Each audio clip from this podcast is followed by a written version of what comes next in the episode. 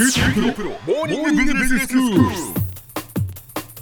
日の講師はグロービス経営大学院の山口秀彦先生です。よろしくお願いします。よろしくお願いします。前回から先生サービス経営についてお話しいただいていまして、まあ、サービスとは何かというお話を前回していただきました。なかなかその定義は難しいんだけれども定義できないことはないんだよっていうお話でで実はそのものづくりとサービスというのはなんか別々なように思われがちだけれども企業活動はものづくりとサービスのミックスなんだと。サービスというのは全てのビジネスに必要なものなんだよっていうお話でしたよね。はいその通りですね。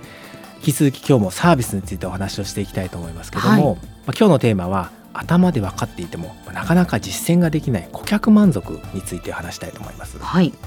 あ、顧客満足はまあどんなビジネスでも重要ですけども、うん。サービスでは一段ともう重要性が増してきます。はい、いくつか理由ありますけども、ええ。例えば、まあ、サービスは形がないために広告による価値伝達が難しいと前回申し上げましたね。そのため口コミへの依存が大きくなります。うん。でこの好ましい口コミをまあ形成するのに顧客満足というのは欠かせないものなんですね。そうですね。じゃあどうしてこの顧客満足重視の経営というのが、まあ、現場でなかなか続かないのかはい、そんなことを考えていきたいと思います。はい、でまず一つの原因はですね顧客満足がまあ企業の業績につながる効果というのがなかなか実感しにくいためがありますね。ほうで確かにあの現場なんか行ってですねデータを集めてみるとそのお客様の満足度顧客満足度と業績につながるリピート率とか顧客単価といった経営指標がまあ相関していませんではい、顧客満足の重要性が定量的には確認できなかったりします。あでその状況でですねまあ例えば顧客満足を第一に考えようと目標を掲げてもちょっとでもまあ業績が落ち込んだ途端にですね目標はすぐ覆されて顧客満足を忘れてですね、まあ、押し込み販売なんかを始めてしまったりするケースがあります。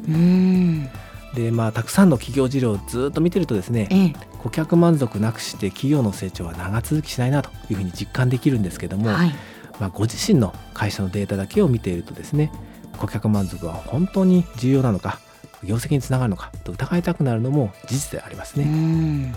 まあ、そういう企業さんからあ自分がまあ相談を受けた時はデータの取り方とか見る指標をですね変えてみるよう普段アドバイスをしています。へえ、そうなんですね。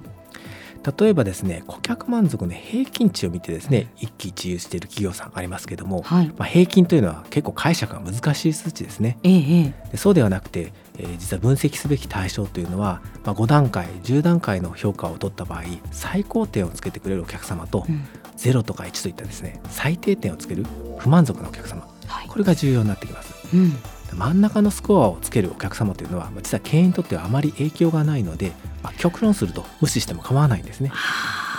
まあ確かにあの顧客の立場に立ってみるとですねすごく良かったとかもう本当にあの不満足なことがあったとかでない限りはまあまあいいかなっていうことで、まあ、3とか4ぐらいに丸をすることが多いです。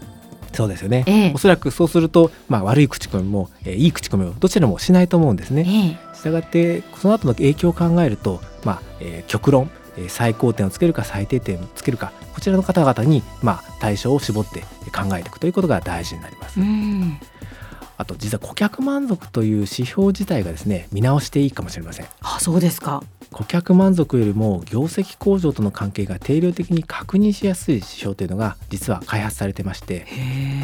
例えばですねネットプロモータースコア略して NPS と呼ばれるものがあります。ネットプロモータースコア初めて聞きました。はい、これはですねお客様に0から10点で表すとしてこの企業を友人や同僚に勧める可能性はどのくらいありますか？と尋ねてですね、10点と9点をつけた人を推奨者それから6点以下をつけた人批判者と呼んでですねこの推奨者の数から批判者の数を引いた割合のことを NPS ネットプロモータースコアと言います。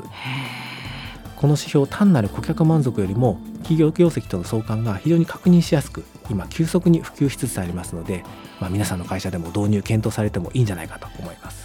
あなるほど。これは多分自分が満足するではなくて他の人に紹介した時もちゃんと満足できるサービスか。そこまで冷静に見て皆さんお答えになりますので、うん。より精度の高い、まあ、指標というふうに考えていいと思いますね。はい。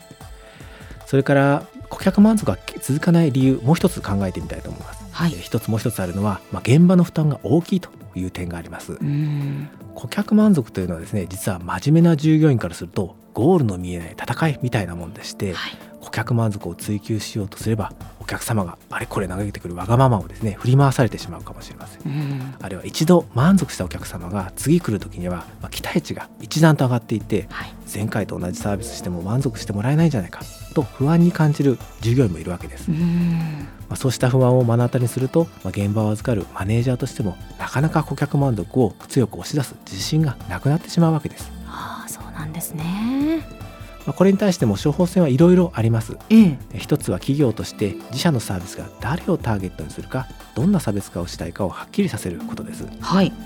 キュービーハウスご存知ですかね？あああのヘアカットの。はい、ええ。10分1000円で髪を切ってくれるサービスですが、はい。まあ、コンセプトが非常に明確なのでキュービーハウスに来てシャンプーしてくれというお客様いませんね、うん。そもそもターゲットがヘアスタイルにあんまり凝る人ではないので伸びた髪を整えたいという人たちです仕上がりに文句言う人もめったに出てきません。はい。でもキュービーハウスがコンセプトを明確にしてなかったらどうですか、うんまあ、店に来てシャンプーしてほしいとかもっとじっくりカットしてくれと言い出すお客様がいてもおかしくないですし、ええええ。顧客満足を考えれば現場は要望に応じるしかありませんね。確かに。したがってそうなってしまう前に、うん。企業としてサービスのコンセプトを対外的に伝えお客様に適切な期待を持ってきてもらうことが大事になってきます。うん。あと認知作用というのもですね大事でして。認知作用。はい。はい。実は顧客満足はサービスに対する客観的な評価ではなくてあくまでお客様の主観に基づくものです。ええ。なので心理学をいろいろと応用できる分野になってきます。ほうほうほう例えばサービスのエンディングに力を入れるというのは現場でよく言われることです。えこれどういうことですか？はい、人はサービスを受ける途中段階では、まあ、平凡な感想だったとしても最後に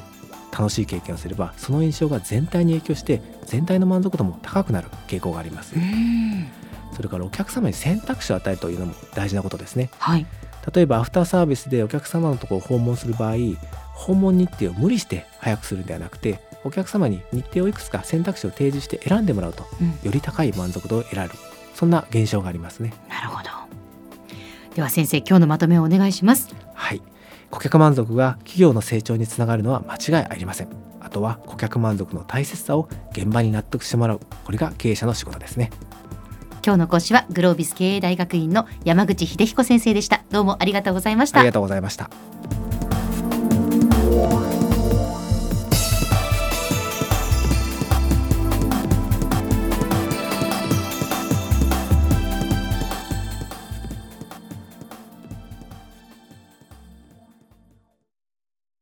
QT Pro は通信ネットワーク、セキュリティ、クラウドなど QT ネットがお届けする ICT サービスです。九州中に展開した光ファイバー網を基盤に一番身近なビジネスパートナーとして九州の企業自治体の皆様をサポートします。詳しくは QT プロで検索を。